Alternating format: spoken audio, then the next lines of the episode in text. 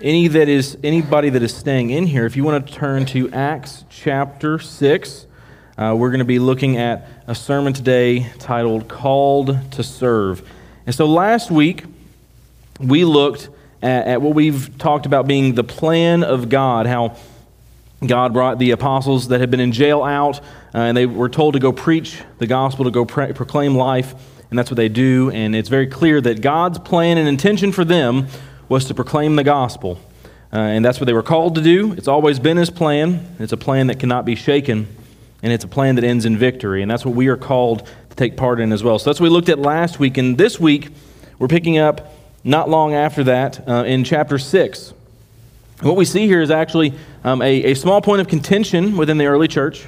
And then from that, uh, we see a, a, place where we're able to see kind of some, some nuts and bolts of how we are called to come together and accomplish the task we've been given. From this moment of contention that they have, we see a little bit of how the church can and should operate to fulfill the plan that God has.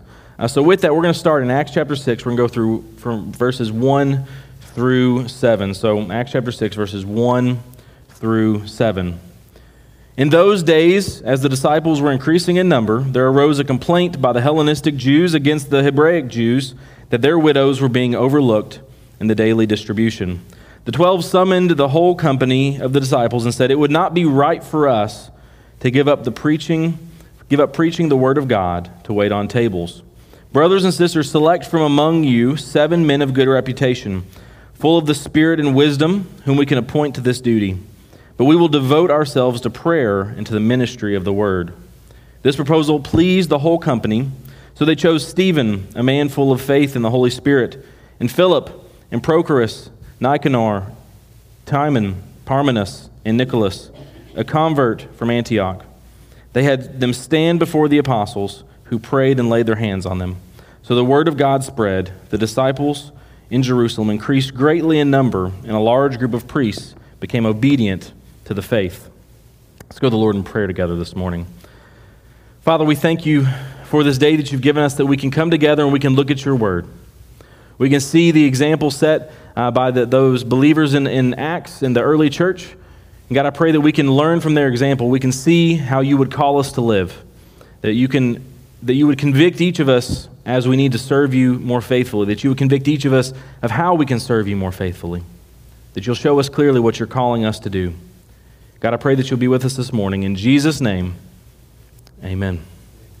So, as we're looking at this passage, we're looking at what's going on in the church. There's a few things happening. We see uh, some people, some, uh, some conflict, a little bit of a complaint because there's the Hellenistic Jews. So, basically, what this means, uh, the simplest way would be those who spoke Greek and those who spoke Hebrew. So, you can imagine they have the same faith, different languages, can make it a little bit hard to all be on the same page all of the time. So, there's this disagreement or this complaint that the widows of the Greek Jews are being overlooked in the daily distribution of food in comparison to the Hebrew Jews' widows. And so that's what kind of is going on, and we're going to see what happens. The, the first thing we see is that there is work to be done. There is work to be done. Even in this church, there are uh, things, even in this early church, there are things going on that have to happen. There are things beyond just the preaching of the gospel that have to be dealt with. And so, one thing that this passage doesn't make abundantly clear was whether this complaint was fully valid or not. That's not really the issue I think that's at hand. This is a complaint rather than a statement of fact. The people that were the Greek widows felt like they were being overlooked, and so a complaint arises. What the apostles are dealing with here is the dealing with this complaint rather than whether this was actually happening or not. Because I, I, would assume if it was happening, there would be maybe someone that was doing something underhanded. That person might have been called out. But they are dealing with what is happening. Whether it is happening, it needs to be dealt with, or it is not happening, and they need to be assured that they are getting what is fair. Could be true, it could be false. That is not really, I think, the point of this passage. I don't know how earth shattering this issue was in the life of the church but this passage is foundational in many ways to the church because the seven men that are selected to deal with this issue and others like it are, are widely regarded as the first deacons in the church. We're going to touch on that more later. The basic thing that we see is that there is work that needs to be done in the early church. The church, even then, was not perfect because there are people in the church, and people are not perfect. I've heard it said before that the best part of ministry is the people, and the worst part of ministry is the people. Because sometimes people are fantastic, and sometimes people are a little difficult. And so you have to deal with all parts of it. And even at this point, there's this complaint that's dealing with it, that, that's going on. Now, this is where I think Bible translations uh, are important. I think I would encourage you to read multiple Bible translations. Have your favorite, have the one that you love, have the one you grew up with, have the one that you acquired recently that, that you understand the best. But read multiple, especially when you want to understand a passage to its fullest extent. And, and I would encourage you to find one or two from each category. An interlinear is the most literal you can find. This is where you'll see the Greek text and the word it means right below it. And sometimes those sentences aren't going to make sense because it's using Greek grammar rather than English grammar. Then you have those that are a step past that. It's a translation, but they try to be as word for word as possible. Usually they kind of feel wooden when you read them, but they don't change the structure as much. That's like the NASB or the KJV.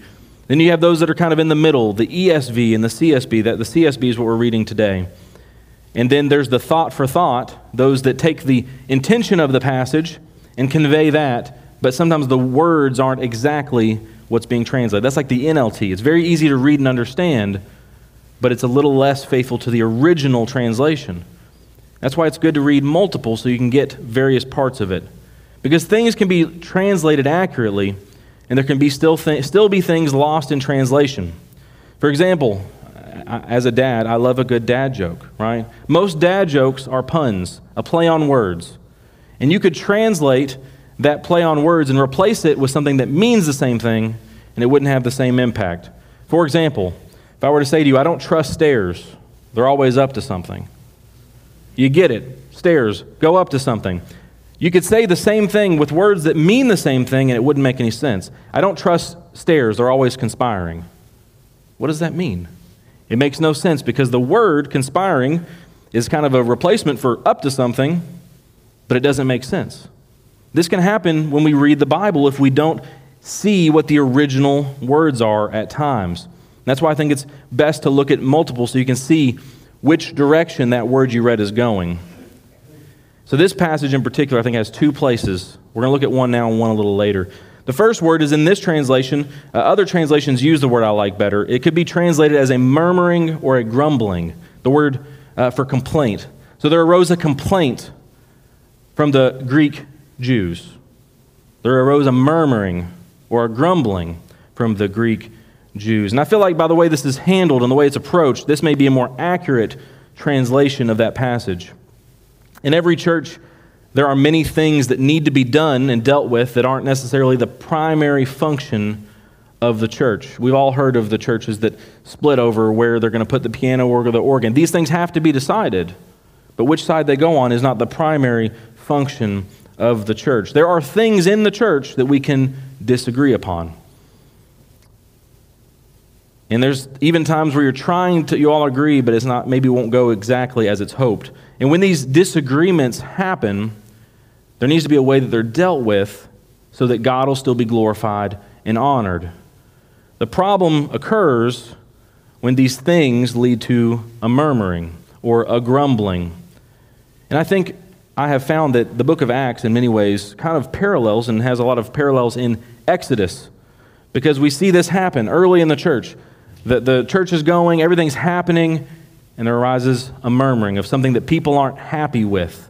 There's a discontentment about a situation. It reminds me of Exodus 16 chapter or chapter 16 verse 2. The entire Israelite community grumbled against Moses and Aaron in the wilderness because they didn't have they were well, they didn't have the food that they thought they were going to have or they not, had not yet gotten the food they thought they would have. So, a murmuring seems to be when a good thing is happening or has happened. The church is going well. We've read these multiple passages about how everyone is selling their possessions and giving to one another. There's a daily distribution of food for all the widows. That's a great thing. Everyone's being fed, but a problem happens. There's discontentment, there's murmuring. Murmuring in itself A complaint in itself is not bad, but it can lead to division. It can lead to a, a fracturing within the church body because something small becomes a much bigger focus than it should be. So it needs to be dealt with. And, and at times, the murmuring is for a good reason. If this was happening, if someone was making sure that certain people didn't get food while others did, that needs to be dealt with as well. What we have to be careful of is, as members of the body of Christ, we have to realize the power that each of us hold, every person in the church. And one of the illustrations I've heard that I think best illustrates how we should deal with murmuring is the idea that we all carry gasoline and water. Each of us, think of yourself as always carrying a can of gasoline and always a can of water. And how those should both, how they should be used is when we have fires in the church. Now imagine there are good fires. Fire is a good thing. We roasted some hot dogs. We had some s'mores this weekend. It's a good thing. It gets out of that little container, it's not a good thing anymore. One, you want something to make the fire grow. One, you want something to make the fire not grow. And so, gasoline should be used in the church when there's a good idea, when we have an idea of ministry that wants to happen, someone's starting something new that's going to reach out into the community, it's going to help people connect with the gospel. We should pour gasoline on that idea, encourage them, give them what they need, help volunteer and, and share in that resource. And the water should put out the fires of discontent and murmuring and gossip and slander and all those things that seek to weasel their way into the church that shouldn't be there. So the gasoline on good things and the water on the bad things. And we all know that sometimes that gets flipped, and that's the problem. Sometimes there are people who will pour water on a good idea. I have heard of churches where there was a certain kind of ministry happening and there were people within the church that, even though the ministry was succeeding and going well, they didn't like it because of the, the kind of people they were dealing with weren't who they thought the church ought to be dealing with. That's a problem. That's a hard issue. They're pouring water on gospel ministry that's happening. And too often, gasoline gets poured on the things that shouldn't be poured on, that should be put out. Gossip happens and the rumor spreads further. Slander happens and, and things get, get spoken about people that shouldn't, and it leads to rampant discontentment and division in the church. So we have to remember as church members that we have a power to build up good and, and squash the bad and vice versa. And we have to be aware of that. And so the 12 caught wind of this murmuring. They heard of this division, this discontentment within the body, and they realized that it needed to be dealt with. They could not allow this to spread and cause division and fracture the church. The point of this issue is that, there's some, that there is something of importance, accusations of discrimination within the church body, but the 12 realized this is not what they need to be focused on. This is not a task that they can oversee and deal with in the way that it needs to, and also fulfill their calling to preach the gospel in how they know they are called to. So they realize they are not the ones that need to be dealing with it. This is where we must realize that in our life, we have to clarify our calling. There is work to, need, to be done, but we must clarify our calling. You must clarify your calling. So the disciples did, did not discount this work that needed to be done, they just realized that it was beyond the scope of their calling. Now, I mentioned before that the seven men chosen were, were likely are, are referred to often as the first deacons in the church. The apostles occupied an office most similar to what we would call a pastor uh, but also can be called an elder or overseer, although the apostles, the 12 disciples, have clear distinctions between any other pastor or overseer or elder. There are things that are different, especially dealing with authority in their calling. This is an office of leadership within the church body, of preaching the Word of God and overseeing the church body, making sure that everything is going as it ought to be. All three of these words, pastor, elder, and overseer, refer to the same office within the church body. So some churches have one elder currently. That's how we function. I am a, the pastor, and I am, as far as I know, the only ordained pastor in our church. Um, and so we have one elder. Some churches have many elders, that, or as many elders as they have paid staff. So a church that has multiple pastors, a pastor, associate pastor, a executive pastor, these would all be ordained pastors that are all leading in that capacity. And some churches have a plurality of elders, where some are paid staff and paid pastors, and others are lay elders. Those are people that have been identified from among the congregation to lead and serve, but are not um, in a full time ministry situation. But upon hearing this murmuring, the twelve realize that what needs to be dealt with goes beyond what they're capable of doing. They can't preach the word as they know they ought to and deal with this situation and others like it as they should be dealt with. They realize that something, someone needs to oversee this vital ministry within the body of Christ. So, in the passage, the disciples said it would not be right for them to give up preaching the word to wait tables. Now, this is the other word that I don't think I like the translation of as much. This may better be translated as serve, and the Greek for this word is dia, diakoneo. Diakoneo. And so, as mentioned earlier, the wordplay that English does, this, there is wordplay that English does not convey. Because this word, they, they said they should not serve tables, rather, they will serve the word. That's actually what they say, because the same word is used twice. Instead of minister the word, they will serve the word. Someone will serve the tables, and someone will serve the word, and they will serve the word. So, who's going to do this other job? Well, the word that we call deacons, deacon, comes from this same word, diakonos which means servant. Diakonos means servant. That's the word we get deacon from. It is the second of the two recognized set apart offices in the New Testament. And so they're not directly called deacons, but what they're called to do is to be servants. And that's what a deacon is. So this distinction is, is seen elsewhere and expanded upon later, especially in Paul's qualification list in 1 Timothy 3. So they're not called deacons, but they are the word for deacon is used in regard for their service. They're called to be the people who help do some of the practical ministry that was beyond the disciples' scope and ability. And a major part of this purpose was to prevent and put down the murmuring that started all of this. Again, that's not just a complaint, this is discontentment and the beginnings of division within the church body. So, this is done by dealing with the actual issues and helping people toward contentment where issues are overblown. So, imagine the situation two ways. The Greek widows were being neglected. They should fix that. They were not being neglected, but assumed they were. They should fix that. What we see here is the apostles clarifying their calling and being faithful to what God is calling them to. They understood that both things need to be done the preaching of the word and the practical care of the church. And they also understood that they could not do both.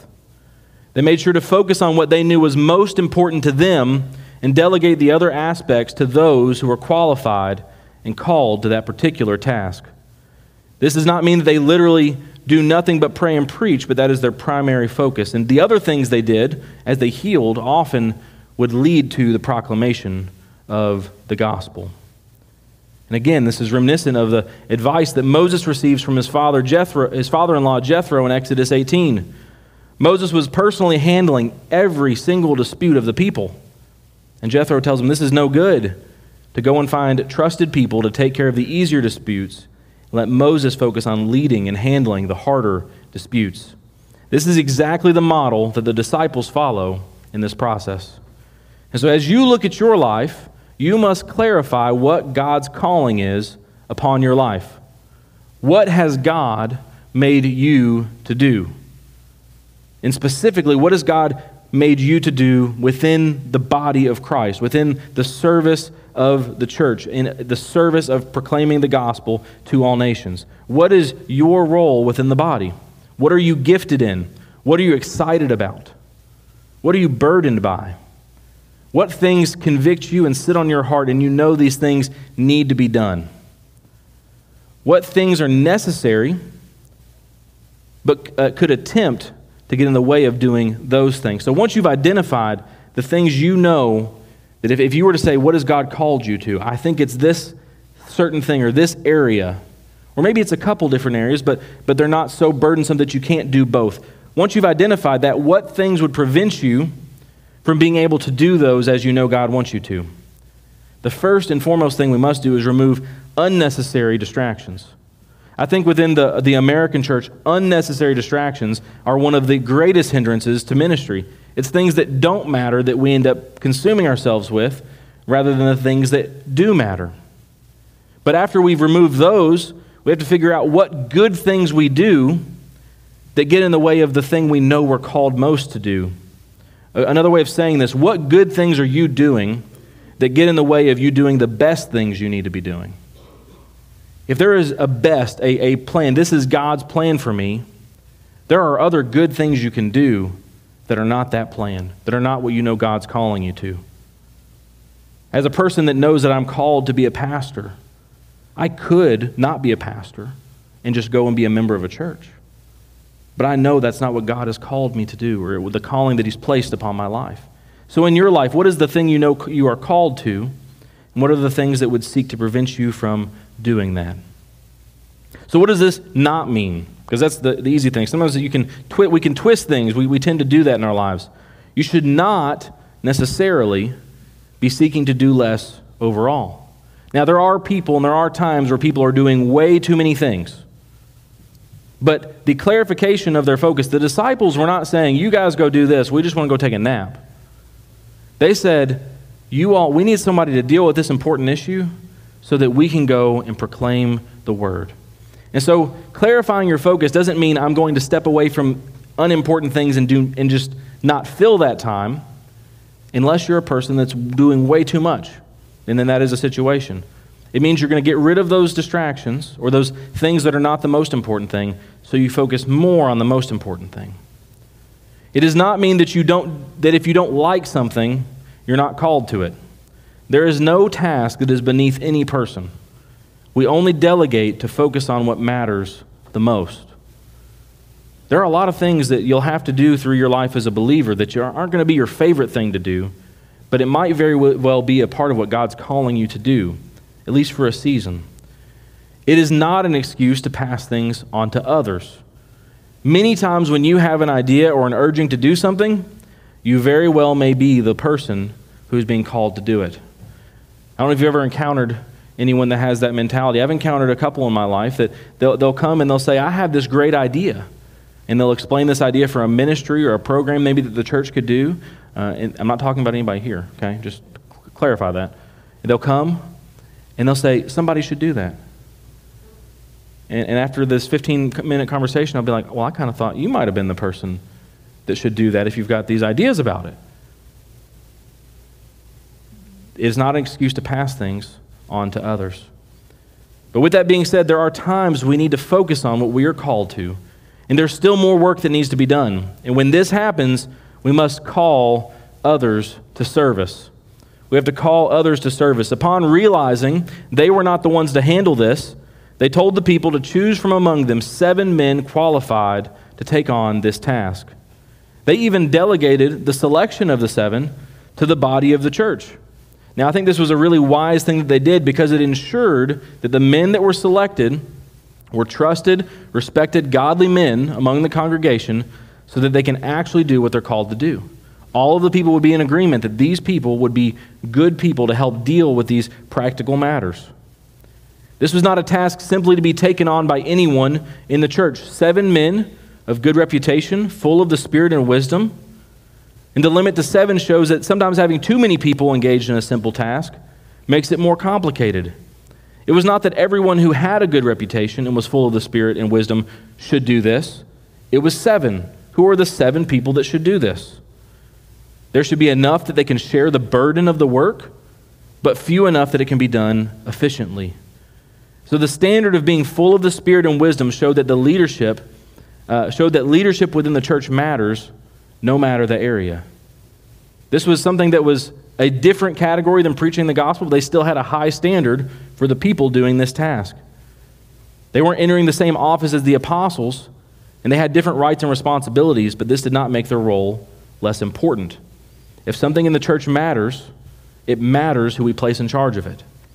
They should be full of the Spirit and have wisdom that is commensurate to their position. This means that when we see tasks and roles in the church that need to be filled, we need to look within and call people to serve. We should look among ourselves and find people to do the tasks that need to be done that others serving can't take on. They should be tasks that are important enough to call someone to. The church should never waste someone's time with a position or a task that is not one that is nece- not one that is not necessary. They should be people who are qualified for the role. And they should also be trained and instructed by others on how to fulfill that role. The calling should be based upon gifting and ability in their character and not simply filling a role. We should use wisdom and discernment to call people to things based upon things they may not yet realize about themselves.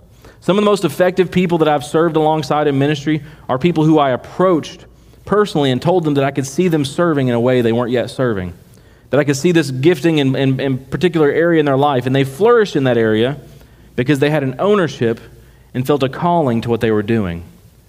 There's a big difference between we need someone to do this, who's willing, and would you do this? I could see God using you for this in this ministry, in this area, to make amazing, an amazing difference in the life of the church. The church isn't simply about getting stuff done, it's about working together to do things to the glory and honor and praise of God. There is not a task or a role in the church that is not important. And the greatest thing we can hope for is that people take the roles they occupy and the places they serve seriously. A pastor isn't just someone who's not afraid to speak in public. A worship leader isn't just someone who can sing well. A nursery worker isn't just a babysitter. A Sunday school teacher isn't just someone who can read from a curriculum. A committee member isn't just someone who goes to a meeting.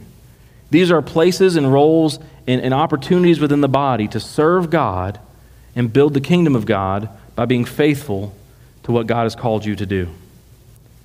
And if we do these things in the way that we should, if we will realize what work needs to be done, if we will make sure that we do what we're called to, and when there's things that need to be done that fall beyond what we're called to, we help find people to serve in those areas. When we do that, we can enjoy gospel efficiency. When everything is working the way it should, the church will flourish. People will do what they're called to. They'll identify and delegate when they're not called to do something. And they'll identify and empower people to take on those tasks. That's one of the key things here. It's not just, well, this is beyond what I feel called to, so I'm going to let someone else worry about it. It's figuring out who can help do those things. The danger, there is a danger to not putting these things into place. The first danger is that something's going to get neglected. If the apostles in the situation hadn't done this, if they hadn't taken this approach and they had simply went and solved the issue and committed themselves to solving this issue, they would not be preaching the gospel in the same way they were after this. People only have so much bandwidth and ability. There's only so much that people can do. But when more people come into the picture, the overall bandwidth and ability increases. The other, the other potential problem is that churches rise and fall upon a handful of people. If there is no delegation, if there is no cooperation among the body, and a handful of people do a lot of the work, then churches rise and fall on that same small handful of people. I've seen stories of many churches where one pastor goes and maybe plants a church and it's very successful as a charismatic speaker, he's a great leader, and then that pastor leaves that church. And that church ceases to exist within a couple years.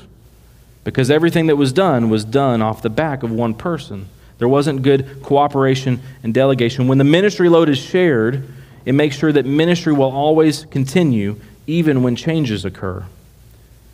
And the last problem is that people get burnt out. I've seen this happen time and time and time again, where people serve for long periods of time, but then after a while they stop entirely. They are worn out and run down. They didn't delegate either because they couldn't, there was no one to step up and serve, or they wouldn't. Both happen, where they wouldn't delegate or they couldn't delegate. But in the end, the church pays the price as well as the individual. But if we'll put these things into practice, we see how the apostles' leadership and delegation stopped the murmuring. The issue was dealt with. But we also see that they were able to continue to preach the word. So the practical ministry happened and the ministry of the word happened.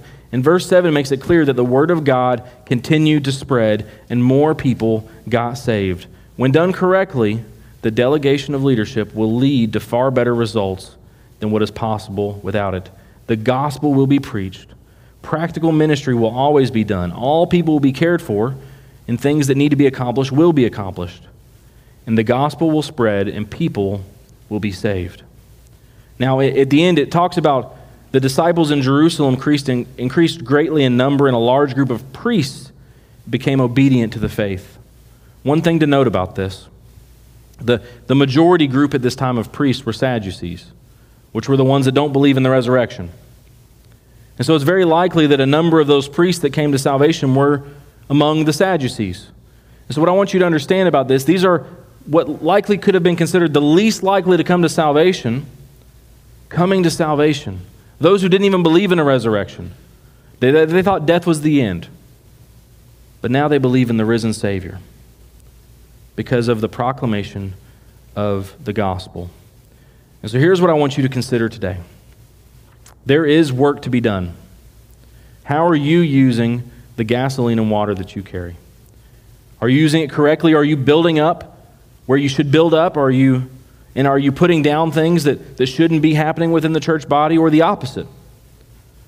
What is God calling you to do? What is the calling God has in your life?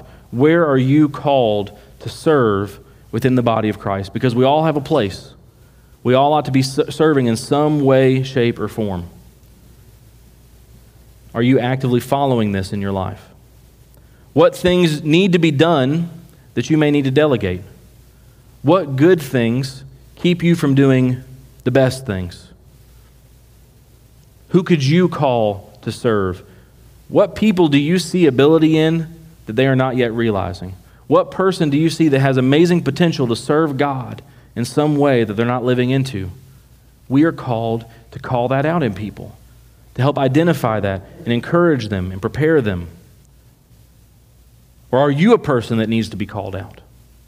It's often said that in churches, 20% do 80% of the work. Which part do you find yourself in? Or this morning, do you need to respond to, to Christ?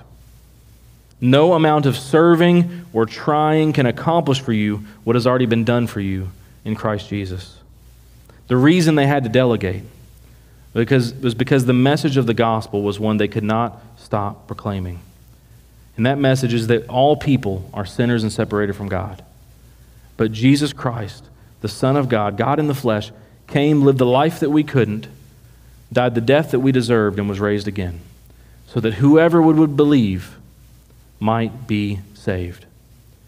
If your salvation or your understanding and your relationship with God is based off of anything other than that, hope in what Jesus has done for you, then you're not saved. If, you if you, your relationship with God is dependent on how hard you try or how much you've done or your attendance to church, whatever else it may be, if it's not in what Christ has done for you, you need salvation today. Are you the one in, that needs to believe for the first time today? Wherever you are, whatever it is, I, I believe that God is calling us all to something. He's calling us to be faithful, to serve Him, to be obedient. What is God's calling in your life today? Would you respond to Him? We're going to have a time of invitation. I'll be down front for prayer if you have any questions. Uh, and the altar will be open as well as we worship together. Let's go to the Lord in prayer. Father, we thank you for this day that you've given us, this time that we can look at your word. And God, I pray that you would help just convict us, that you would help us to see this example of, of how we need to know what you've called us to and do it. And that when there's something that needs to be done that we can't do, that we would find others to do it and help equip them and empower them to do so. God, I pray that if there's anyone who doesn't know you this morning, that if they've been placing their, uh, their relationship with you based off of anything other than the work done by Christ, that today would be the day they turn to you for their salvation. God, I pray that you be with us this morning, that we be faithful to you. In Jesus' name I pray. Amen. We hope this sermon has been a blessing to you today. If you have any questions about what you've heard, we would love to hear from you through our church Facebook page, email, or by calling the church office.